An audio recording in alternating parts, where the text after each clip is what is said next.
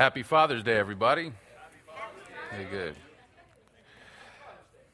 Awesome. It's, uh, it's great to be with you tonight, and these obviously are the real soldiers of apologetics. You guys really, really want to be able to defend the existence of God, to come out tonight and to take part in part three of our series here, um, Kingdom Apologetics, standing for Jesus in the public square. And uh, by way of review, um, the first week uh, we went over the importance of apologetics. We live in a society today that doesn't take the Christian claim seriously. The claim that the Christian God is true, that we live in a theistic universe, a universe created by an all good, powerful, good God revealed in Jesus Christ. Um, we live in a world that is hostile to that worldview. However, even though they're hostile to that worldview, if that worldview is true, then they're living in opposition to reality. And so it's our job to, to basically wake them up and, and turn the world upside down for them, which is what the early uh, apostles did. And so the ministry of Christian apologetics is demonstrating the existence of the Christian God. 1 Peter 3:15 says sanctify the Lord God in your hearts always being ready to make a defense for the hope that rests in you with gentleness and with respect. And so that's where we get our word apologetics from. It's apologia in the Greek from 1 Peter 3.15. Doesn't mean to uh, say you're sorry. It means to defend the faith. And so I, for one, am very um, adamant on the fact that apologetics is going to be one of the ways that we as Christians in America are going to make a difference for Jesus in the public square. Because there was once upon a time in this great nation where the Christian worldview was respected and, and morality was respected and absolute truth was respected, and Jesus had respect even by those who didn't really adhere to a personal faith in him. Today, we live in a world that is very contrary to that, and you, you, can, you can't do it from the top down. You have to, it's, it's a heart change. We can't make this a Christian nation from Washington or from Hollywood um, we can use the political system, we can use the system of entertainment, uh, but at the end of the day, we need to be able to confront this idea of secularism in the public square, wherever it's at, those arguments that run contrary uh, to the truth of God, and be able to dissect them. And uh, so the second week, we went over, um, uh, we went over absolute truth. And we made some arguments uh, basically that, that showed uh, that you cannot live consistently in the world around you uh, while denying the existence of absolutes. And so, uh, recommend if you were not here for last week to go ahead and review that because uh, having being able to stand on absolute truth and absolute morality is something that's just essential even, even the, uh, uh, the most far left, radical, secular, humanist, liberal uh, will have a strong sense, usually, of justice.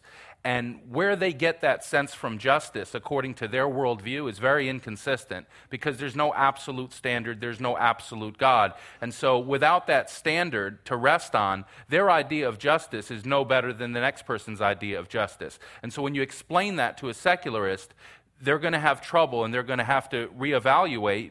I mean, either their fundamental belief about God or their fundamental um, importance that they place on the value of what they would call social justice, which is a catch all for the left's progressive mentality.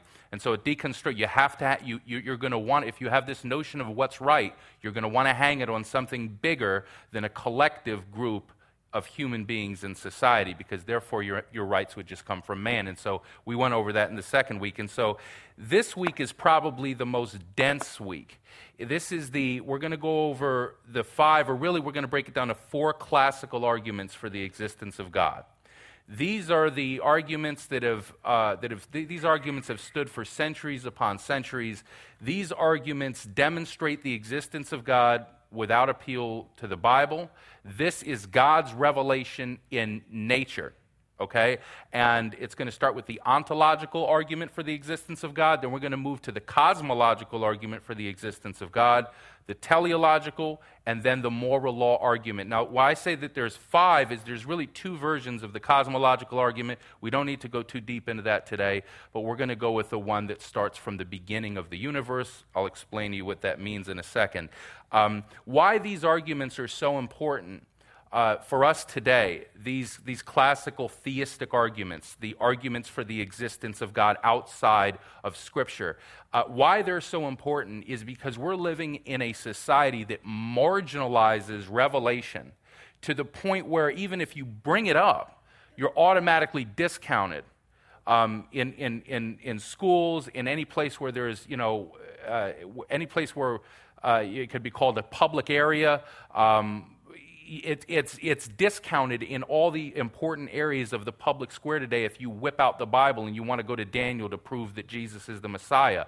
That's what Paul did when he walked into the early synagogues. He took the revelation of God because it was respected, and then he argued from the scriptures. And when Paul did that, when you see that, that Paul argued from the scriptures and proved that Jesus was the Messiah, that doesn't mean that there was a couple proof texts. He didn't go just Isaiah 53 or Daniel 9 or Psalm 22. It means that from the whole, the scriptures, the entire Tanakh, the Old Testament, he reasoned how Jesus was the fulfillment of the scriptures, the solution to the human problem. And he did it from, from special revelation, the old, what we would know as the Old Testament today. Well, we're in a fairly different situation. I mean, it's similar on a lot of levels, but on one major level, in order for us to introduce special revelation, which is what we're going to be going over next week fulfilled prophecy demonstrating Jesus as Messiah, um, we need to, to establish first, without being labeled as kooks, that God does exist.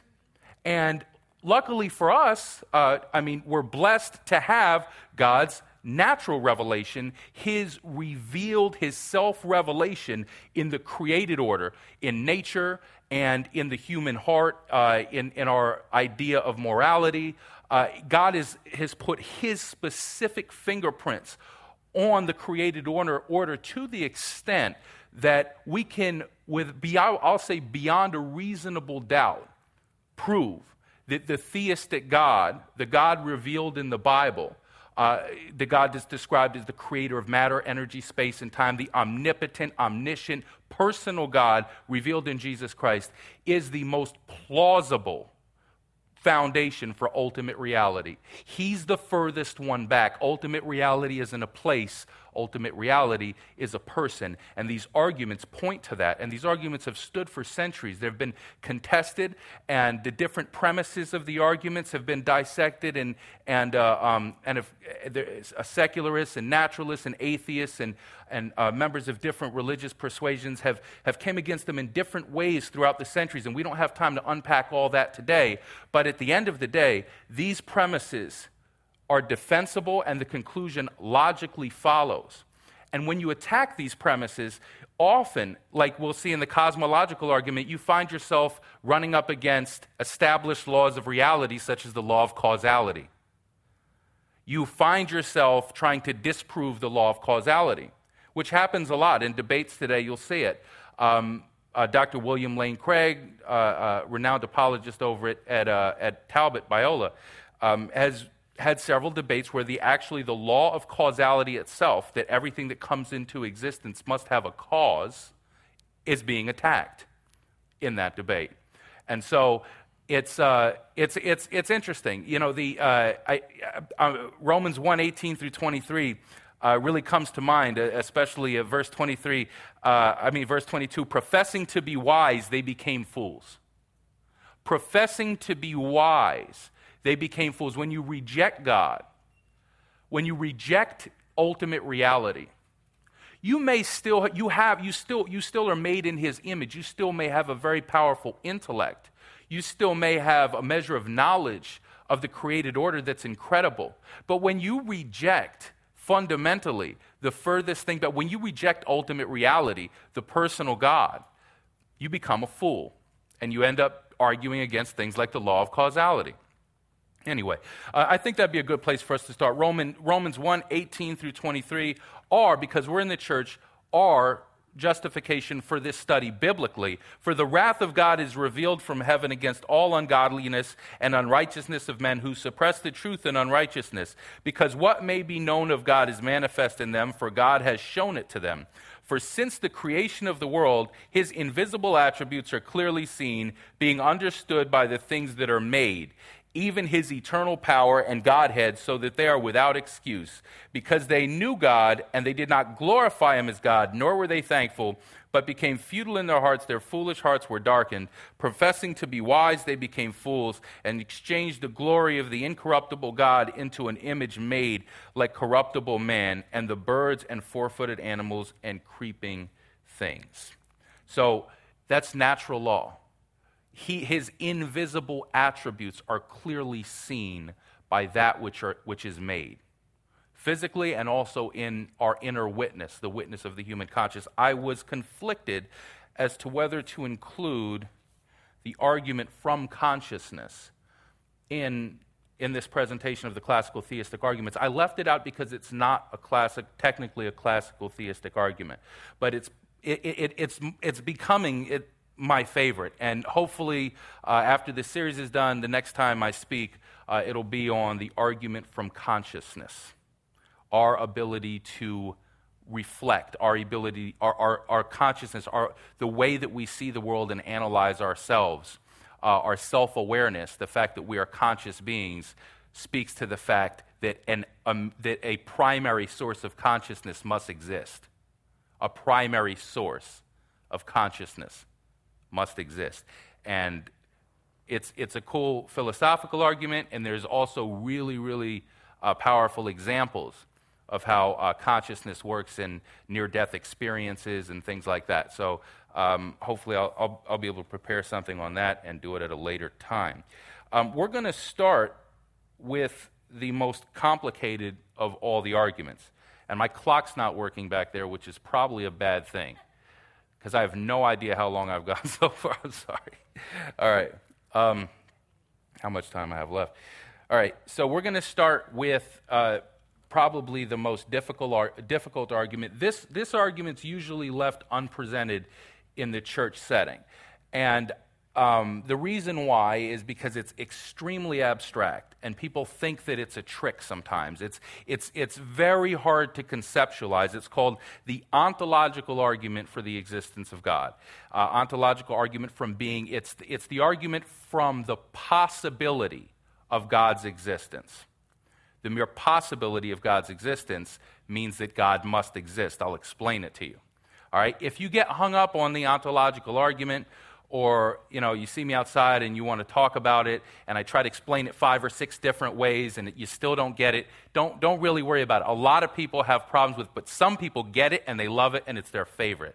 The ontological argument for the existence of god and i just wanted to share, share it with you so that at least at the very at the very least you can say yes i'm familiar with the argument even if you don't feel like using it yourself or even that it's sound though i believe it to be sound. Um, when we make arguments in this setting, when we're, when we're, when we're presenting theistic arguments, um, we, we usually use something called deductive reasoning. So there's two forms of reasoning there's deductive reasoning and there's inductive reasoning. Deductive reasoning is a premise plus a premise, or it doesn't have to be two. Uh, with the ontological, we're going we're going to deal with seven or six. But if, the, if you can establish the premises, if you can defend the premises, then the conclusion logically follows. Okay, that's deductive reasoning. Premise pr- plus premise equals conclusion. So the, show the premises to be true, the conclusion logically follows. So example would be premise one: all men are mortal. Premise two: Socrates is a man. Conclusion, therefore, Socrates is mortal. Deductive reasoning. Uh, contrast that with inductive reasoning, which we use every day.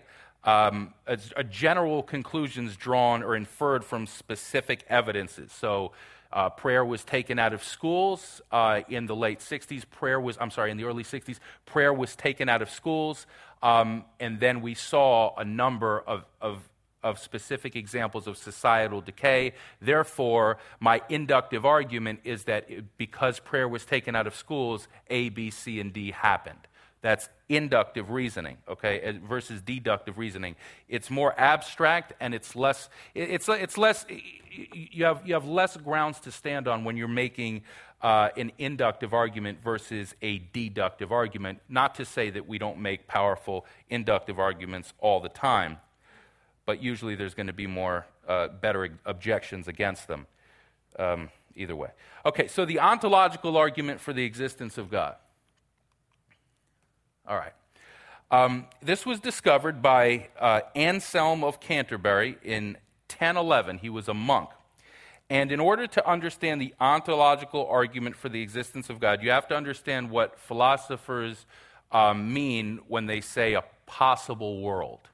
The term possible world. Follow me. A possible world is, is just a way of saying the way the world might have been, been a, a complete description of reality. Um, and then an actual world is a description of what is true. So a possible world isn't an alternate universe, it's just a possible way things might have been. So when you say something like other possible worlds, a philosopher would say uh, a possible world or other possible worlds. Another possible world are descriptions of what might have been true but are not in fact true, like unicorns uh, might exist in another possible world, but they're not exactly but since the unicorns don't exist, then it's not in the actual world. You could see, you could see how this ontological argument can get a little bit hairy. Just try, try to follow me. All right?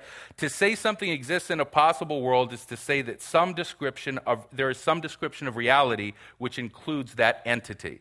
To say something exists in every possible world is to say no matter which description is true, the entity will be included in that description.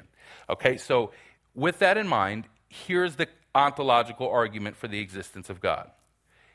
Premise 1 it is possible that a maximally great being exists. What a maximally great being is, is the greatest being that can be conceived. All powerful, all knowing, all good, all loving, all everything. The, the God of the Bible is a maximally great being. It is possible that a maximally great being exists. Premise two if it is possible that a maximally great being exists, then a maximally great being exists in some possible world. Some possible world. Some form of reality, some way of conceiving the world. If it is possible that a maximally great being exists, he exists in, in, in some possible world. Premise three. If a maximally great being exists in some possible world, then he exists in every possible world. Necessary existence. Now, for a being to be maximally great, he necessarily must exist in all possible worlds.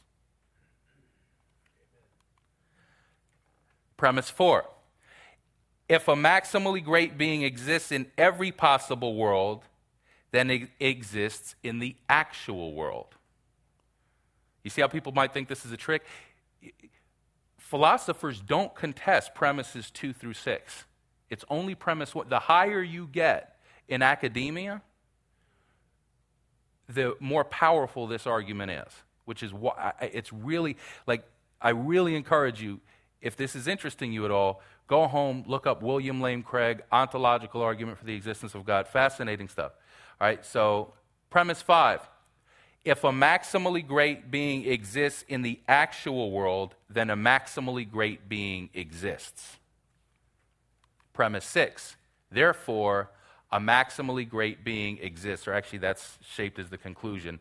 My conclusion, therefore, God exists. Amen? Amen? The ontological argument for the existence of God. The most controversial, the most controversial premise here the higher you go in the levels of philosophy, I'm not a philosopher, but the higher you go, um, Dr. Craig will explain, the one that's attacked is number one. It is possible that a maximally great being exists. So to attack number one, to attack premise number one, you have to make it absurd to believe in the possibility of the existence of God. Let me say that again. You have to make it absurd to believe in the possibility of the existence of God, like a, a square circle or a, a married bachelor. Uh, how ridiculous, how absurd. However, from the next arguments that we're going to see, and also from our experience, we know that it's not completely absurd to believe in the existence of God. We know that the possibility of God must exist. The possibility of a maximally great being is, is easy, is, is easy to assert. And if a maximally great being is possibly true, high level philosophers agnostic, atheistic philosophers will agree that if it's possible that God exists, then God must exist. So they attack the possibility of God's existence. It's a real powerful argument. It, it's, it's very conceptual, it's, it's very abstract, but it's a powerful argument. So, next argument cosmological argument for the existence of God. Cosmological argument. This is the argument from the beginning of the universe. Argument from the beginning of the universe. For the majority of the modern scientific era, I mean, we're talking about before, um, before Einstein in the early part of the last century. Um, the steady state model of the universe was the model that was most accepted the, uh, the, uh, the model that the universe always existed. The steady state model was dominant. And for the atheist, that was a good time to live because the thing that's the furthest back is God. And if the universe is the furthest thing back, if the universe didn't need to be created, if it always existed, then there was really no room for a transcendent God maybe in a corner of a church, maybe in your private faith, you might believe, but the foundation of reality then would be the universe, not a person, but a place. Now, before we go, get into this argument, there's a philosophical way of proving this isn't true. We didn't need science. We didn't need science in this aspect to prove that the universe had a beginning and that the universe wasn't eternal. Let me explain why eternity, you can't add anything to eternity. You cannot add a second to eternity. You cannot add a day to eternity. You cannot add anything to infinity. Infinity is infinity. You can't add or subtract from it. It's infinite. It's a concept that goes beyond our human understanding. You don't add anything to it. Okay? However, we will add a day to the timeline tomorrow. So, therefore, there must have been a first day. You see? So, there's a way to do it without science. However, science has verified for, uh, you know, for, for the, that group of agnostic um, uh, scientists and, and everything over the past hundred or so years, we actually have the scientific evidence now to prove that there's a beginning of the universe. And so here's how the cosmological argument goes everything that begins to exist, premise one, has a cause. Premise two, the universe had a beginning. Conclusion, therefore, the universe had a cause. Or God, would, we, we would identify the cause as God. And so we must defend premise one. Defending premise one uh, we, the best way to defend premise one, which is everything that begins to exist have, has a cause, is to assert the law of causality. Okay, and the law of causality, simply put, the law of cause and effect states that every material effect must have an adequate antecedent or simultaneous cause. Any, in other words, anything that has that, if, if, if something has a beginning in time, it must have a cause. Well, the next question well, who, who created God? What caused God? Since God does not have a beginning in time, since time itself had that foundational start, the, the author of time must not be bound by time. Therefore, you can't speak of, of God as, as anything other than the first cause. So, therefore, he is uncaused and he is timeless. God doesn't need a cause because God doesn't have a beginning in time. So anything with a beginning in time, anything that begins to exist, has a cause. Premise one is easily defended.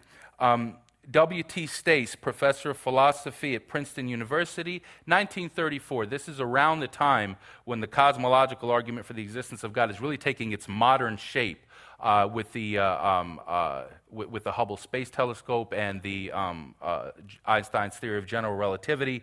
Uh, this is a really important formative time. And so this would be the time where you'd find the most uh, attacks against the law of causality by the atheist and the agnostic. However, um, W.T. Stace, professor of philosophy at Princeton University, an example of how this, this law stands up everywhere in academia.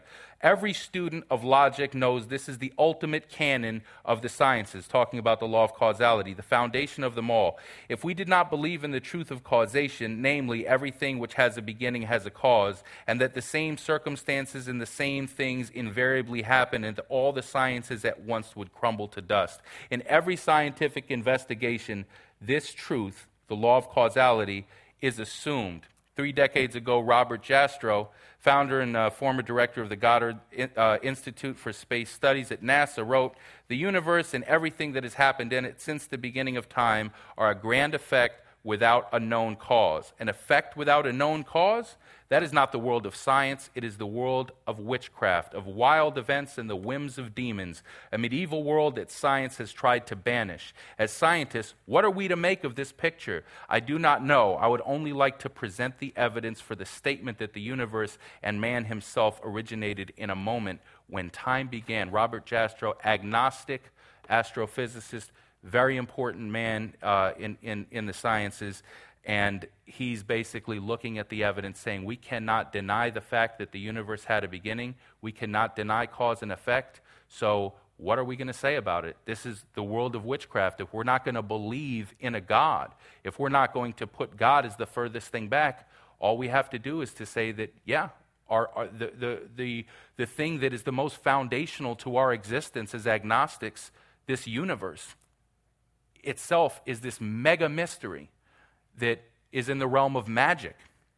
Jastrow also said, now, we see all the astronomical evidence leads to the biblical view of the origin of the world. The details differ, but the essential elements in the astronomical and biblical accounts of Genesis are the same. The chain of events leading to man commenced suddenly and sharply at a definite moment in time, in a flash of light and energy. Robert Jastrow, Genesis 1 1, in the beginning, God created the heavens and the earth, created the word bara from no prior existing materials in a flash of light. He created it. The theologians had it right the whole time. Had it right the whole time. And so complicated, very complicated attacks have, have come against the law of causality that they wish they didn't have to. I, these attacks would have never arose if the steady state model of the universe was allowed to prevail in the scientific community. But since it hadn't, now you got to attack the law of causality.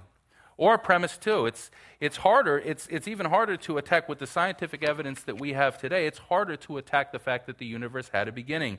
We have these, the universe had a beginning, premise two. We have these form of, forms of evidence from established science. The second law of thermodynamics, the fact that the universe is expanding. So the second law of thermodynamics, if the universe was eternal, uh, heat, there would have been there would be no energy left in the earth because energy is decaying.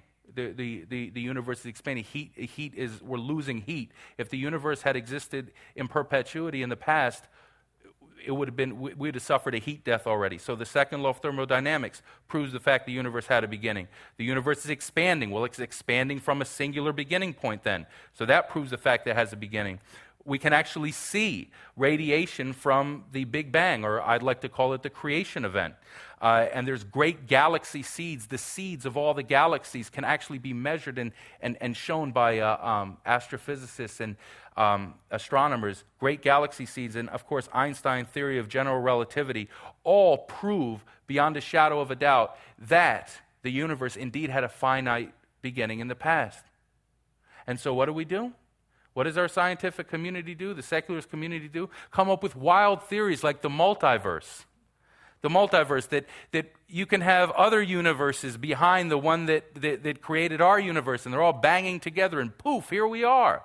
Well, you can't, philosophically, we can dismantle that. You can't, you, you can't have an infinite amount of universes because when you add a universe, you're adding to infinity. So you can't do that.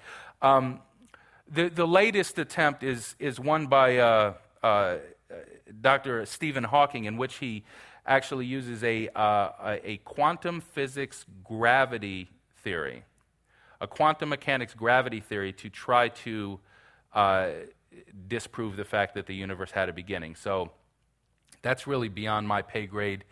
Um, you, you, you want to you want to believe that? You know, investigate. All right? I think it's the gravity of the gaps theory. People talk about the God of the gaps theory. When you can't explain something, you just say, well, God did it. They accuse us of that. Well, it, I, their gravity and ours is God, then, I guess. I don't know. That's, uh, so, but they're, they're ridiculous. These, these theories that have come up to try to uh, come against uh, premise two, the fact that the universe had a beginning, are so out there, and the, the attacks against the law of causality just show the wickedness in the heart of those that would try to deny natural revelation, the fact that the universe had a cause. So, now that we know that the universe had a cause, what is the most rational explanation of this, of this cause? Well, from our cosmological argument, we know conceptually, the conceptual analysis is that it has to be uh, the cause of space, time, matter, and energy has to be beginningless, uncaused, timeless, spaceless, immaterial, enormously powerful, and personal. Why personal? Because nothing that's impersonal can intend to cause. Nothing that is impersonal can show the attention to cause.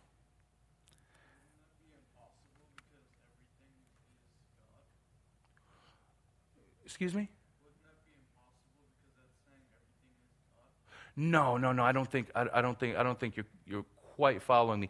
Um, God is outside of matter, energy, space, and time. So the thing that is outside of time cannot be bound by time itself. It has to be timeless. Or Dr. Hugh Ross says time full, like a weird multi, whatever. Uh, yeah. Did that help you? Cool. All right. Um, so, the universe had a beginning. The fact that the universe had a beginning, the important cannot be understated. The beginning of the universe was not a natural occurrence. Something that is natural can be explained within the confines of the universe. Something that actually creates the universe must be supernatural. All right, teleological argument for the existence of God. This is the argument from the design of the universe. Teleological argument from design. And you know what? One final comment on the cosmological argument.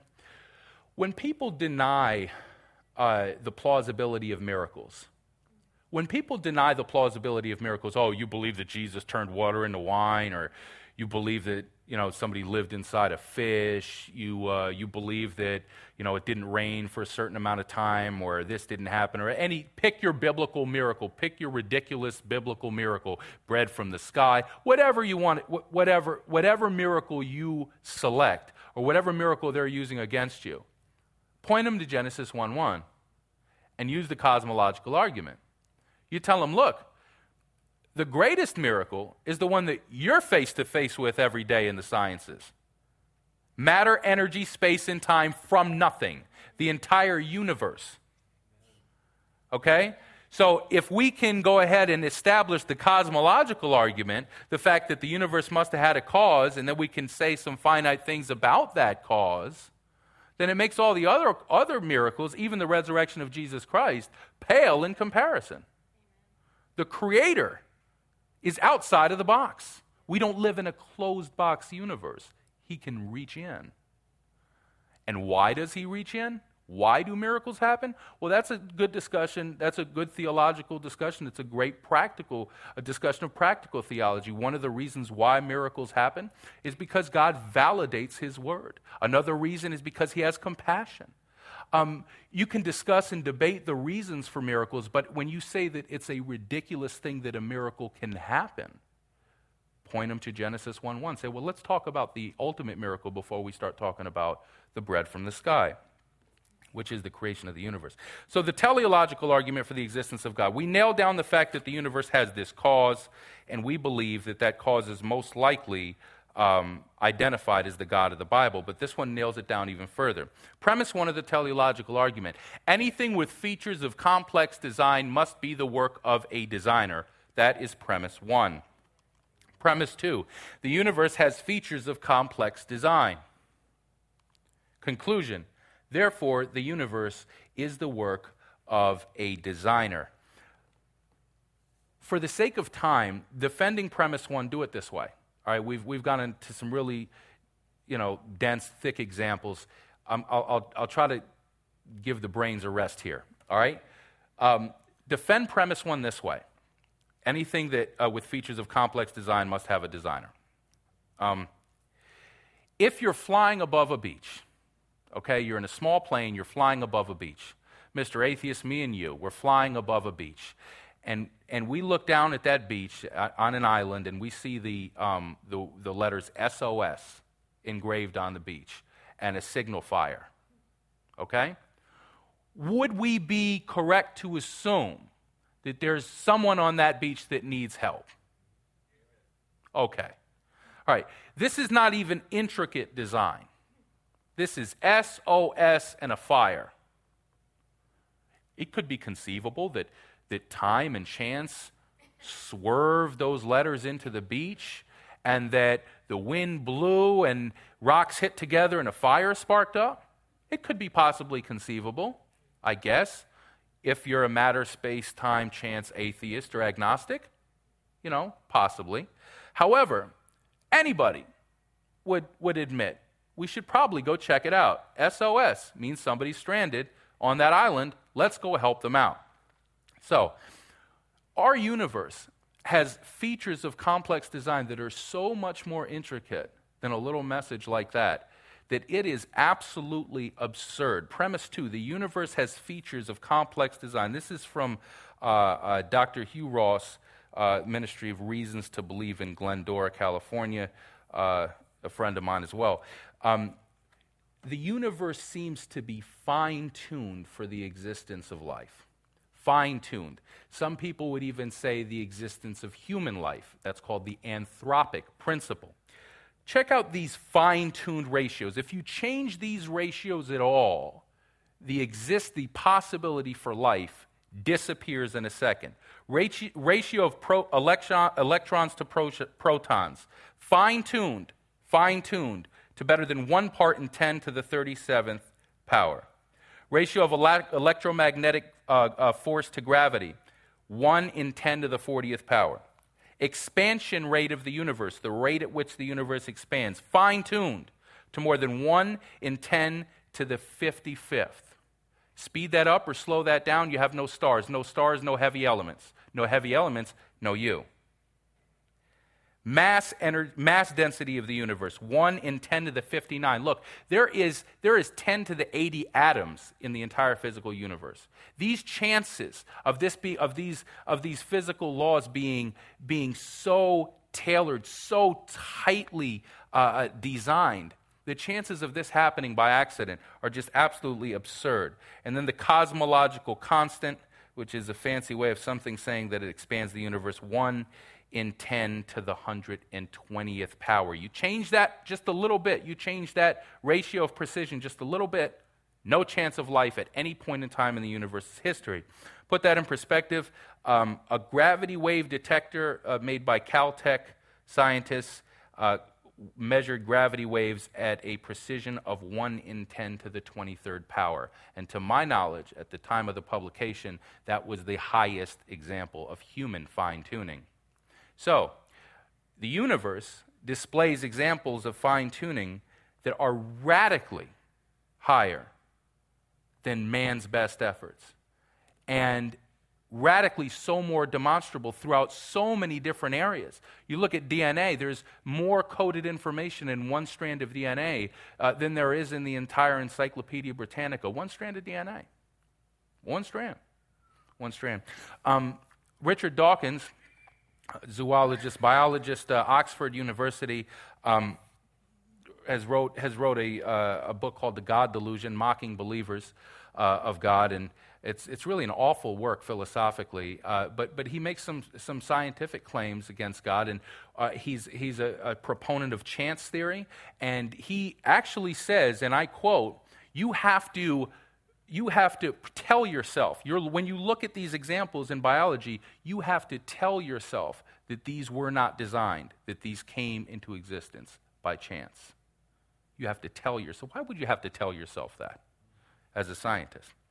That's, that seems like the opposite of science. Science is, science is defined today as that which we can see, that which, that, that which is measurable. But the, but the philosophical claims made by scientists um, are just so way out there. Uh, the claim of scientism that the only thing that is of any value that we can base any kind of uh, decision about the universe on is that which we can test and observe and be verified by the five senses. That very proposition is a philosophical proposition about science. It's not science because you can't measure the proposition, it can't be touched by the five senses. You're making a proposition that says the only thing of value is that which you can touch and that you can measure and that you can observe. Well, the proposition that that is the only thing that's of value is itself not observable in that same scientific sense. Therefore, scientism collapses. So, the teleological argument anything with features of complex design must be the work of a designer. The universe has features of complex design. We just went over five of them. There are over 200 examples of fine tuning in the earth alone for human life. For human life. You can check that out at reasons.org. Put in the search bar fine tuning examples for earth. Encourage you to check that out. We don't have time to go over them here, of course. And the conclusion the universe has a designer because it has these features of complex design. Christopher Hitchens, uh, famous uh, um, atheist, uh, or I think he classified himself as an agnostic debater. Uh, he debated against William Lane Craig on one occasion on, occasion on the existence of God. Toward the end of his life, said that the most persuasive argument that he particularly heard, and, and Hitch was good. Hitch was real, a really good debater in the, um, in the public setting. Um, had a really great way with words. He said his most, uh, the most convincing uh, argument that he ran up against from the other side, which would have been our side, is the teleological argument. Hard to look at life, hard to look at the universe and see it as a result of time and chance. Really hard to do that. I would say it takes a level of moral depravity to assert something like that, but we don't need to go that far. That's actually our next argument the moral law argument for the existence of God. Moral law argument for the existence of God. Premise one. Now, this, this argument has been, uh, has, been, has been presented in two ways. I'm going to give you the one that, uh, that Dr. William Lane Craig presents because I think that it's a little bit more concise, it's a little more practical. Premise one moral law argument. If God does not exist, then objective morals, moral, moral values and duties do not exist. Premise two objective moral values and duties do exist. Conclusion Therefore, God exists. So, to defend premise one, if God does not exist, then objective moral values and duties do not exist. That's not difficult at all. It rests completely on premise two. Objective moral values and duties do exist. If we can demonstrate beyond a shadow of a doubt that objective moral values and duties exist, then it logically follows that these objective morals and duties have a source. There is no such thing as a law without a lawgiver.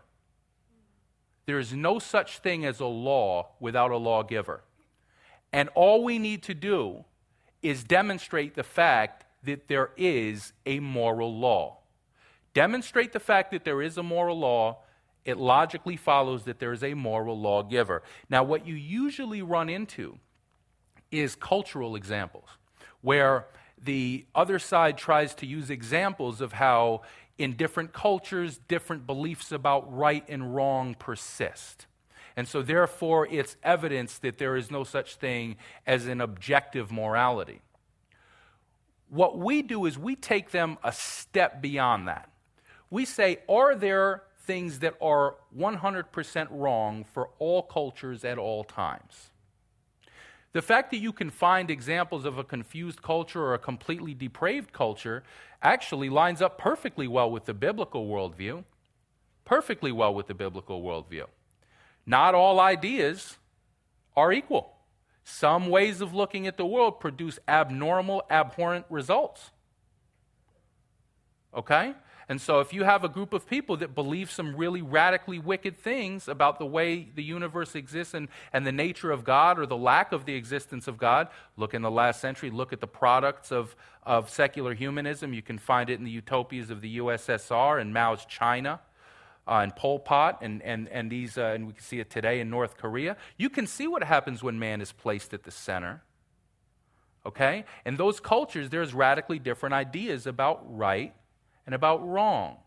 That does not mean that we cannot all, even the most radical skeptic, can't come to the conclusion that there are certain things that are wrong for all people in all places at all times. If a certain group of people got together and decided, for example, that the Holocaust was righteous, okay, and that the Holocaust was an example of love, okay, those people would be absolutely wrong, no matter how many of them there were. Okay? Yeah. No, but what you can do is you can marginalize their, their, their standing for the belief. It can only be relative. Oh, and you're, ta- oh, you're talking about the. Um, oh, if you're in a debate with somebody who believes that the Holocaust was, was, was 100% right, well, let's take it as the debate against the, the relativist. Let's take, let's take the debate right to the relativist. The relativist has no standing outside of his own or his own perceived or her own perceived cultural uh, affinities to defend what he believes or she believes is right. Nothing outside of, of himself, herself, or, his, or, or their group or their country or their culture. Can't hang it on anything, on anything absolute. So if they can't hang it on anything absolute, then they would have to agree with the statement. You can actually present it in reverse, which is, which is actually quite convincing. They would actually have to agree with the statement that there's nothing wrong with the Holocaust objectively. They'd have to agree with that. They'd have to agree with the statement that there is nothing eternally, objectively evil in the world. That evil is completely a, a fabricated result. It doesn't jive with reality. People do not live that way people understand intuitively that there is such a thing as good and there is such a thing as evil. You would have to say that, he's, that Hitler was culturally wrong, that Hitler, according to a human consensus, was wrong. But if the human consensus, consensus changed, then Hitler could be perceived as right. So there's no objective standard which follows if there is no objective standard, then you don't have really any ground to believe anything and impose that belief on anyone. All beliefs are equal. All beliefs are equal. All beliefs may not be practical. Certain beliefs might, might need to be necessary for the advancement of a civilization.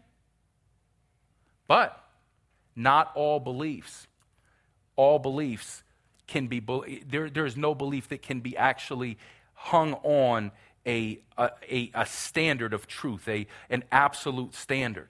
So without the, the ability to take, a, uh, to take a moral statement and qualify it uh, in relative to something outside of, of finite experience, all beliefs are finite, all beliefs are perishing, all beliefs are equal philosophically.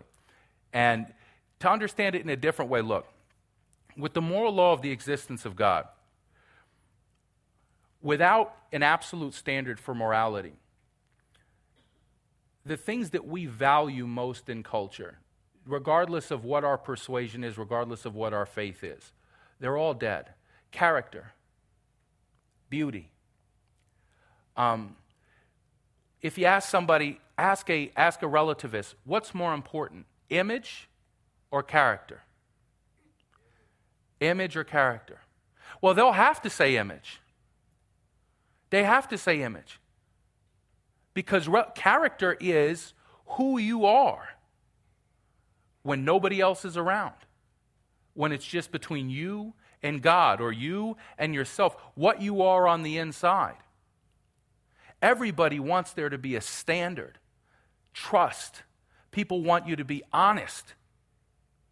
We all live in a world, in a society that is grounded that is at least somewhat hinged to a desire for natural law to be true, a desire for, um, for, for, for these, these, these attributes that we, that we all, you know, righteousness, honesty, love, truth. Everybody has a desire in their heart to, for politicians to portray those instead of you know, being caught up on, on image and propaganda and, and power and coercion. Everyone has that in their heart that, they, they that this, this Judeo Christian model of character ultimately underlies. So is it, I would, I would, ask, I would ask the relativist, is it 100% wrong? Is it 100% wrong for a politician, for one of the politicians that you elect, to go up there and completely do the opposite of what they said that they were going to do and intentionally and reveal that they had intentionally deceived you? Because they're caught up in a world of politics. They'd say, yeah, it's wrong. They say, well, say, and you can even take an example, you know, from their world. You know, so you elected a politician to go in and, and, and fight for the LGBTQ whatever agenda. And then they got there and they started fighting for traditional marriage. Would you say that's absolutely wrong for them to do? Why? Well, because they lied. Well, why shouldn't they? Why, why, why shouldn't they lie? Do you feel a wrong was committed that's actually a, you know, that, that can be rested on a standard? Or is it just a, a whimsical thing dependent on the culture at hand, depending on, you know, and if, if it depends on the culture or a group of people, why isn't his, maybe his view of truth was to, was to lie. Maybe his view of truth was the power was more important. Maybe his view of truth or her view, view of truth was that traditional marriage needed to be, fend, to be defended at all cost. So if traditional marriage needs to be defended at all costs, then why not just go ahead and if it helps you do it, why not lie and say you're against it when you're really for it? This is how the politicians play today. This is how they play today. The current president today sat right there on Rick Warren's stage and knowingly lied about his position on marriage. Lied. David Axelrod, his handler, his hatchet man, came out and said it. Google it. Yeah, we knew, we planned that. That was a lie. Well, hey, you know, right now, you know, the fact is, the thing that scares me the most, good job, brother. The thing, the thing that scares me the most is that nobody cares. Yeah. Is that they can be honest about that lie. Nobody cares. I'm talking about it. Nobody cares. Nobody cares. You got to tell people why they should care about something like that. And in telling them why, it leads them to the source of truth, to the source, source of wisdom, source of justice. And so, yeah, I mean, if we can prove that objective moral, moral duties and values exist, then therefore God exists. If it's objectively wrong to lie to get yourself in office, get yourself in office and then go completely against what you said you were going to do, if that's objectively wrong, that objectivity has to come from somewhere. It can't come from subjectivity. So that's it moral argument for the existence of God. So we've gone through the ontological argument for the existence of God, the cosmological argument for the existence of God, the teleological argument for the existence of God, and the moral argument for the existence of God. Look, I just want it's a primer just to introduce everybody to them. Uh, if you have any other questions, please see me. I can direct you to some sources where you can, you can read about them extensively. There was a book out. Uh, gosh, about seven or eight years ago called I Don't Have Enough Faith to Be an Atheist by uh, Norm Geisler and Frank Turek. Uh, they did a really, really good job uh, with, the, with the first three the cosmological, teleological, and moral law argument. Um, I recommend that book. There's a thousand places where you can go.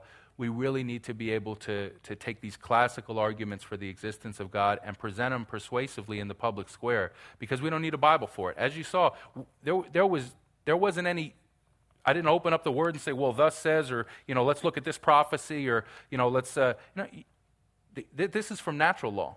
This is from the evidence from the created order, and we can use it.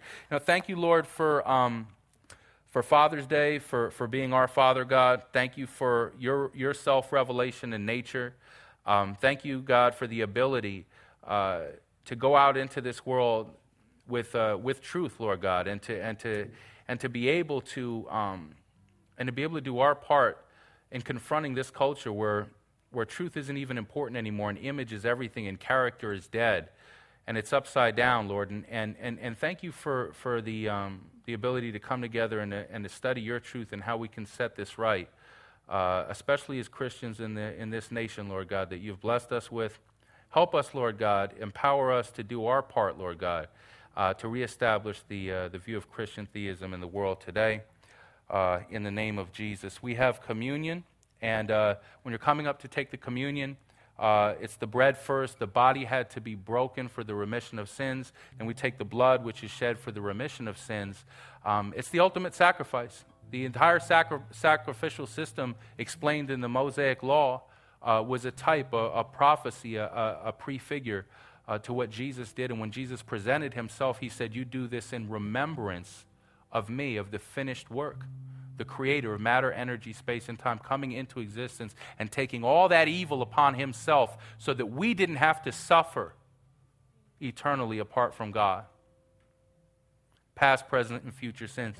Uh, thank you very much. I really appreciate your guys' time today.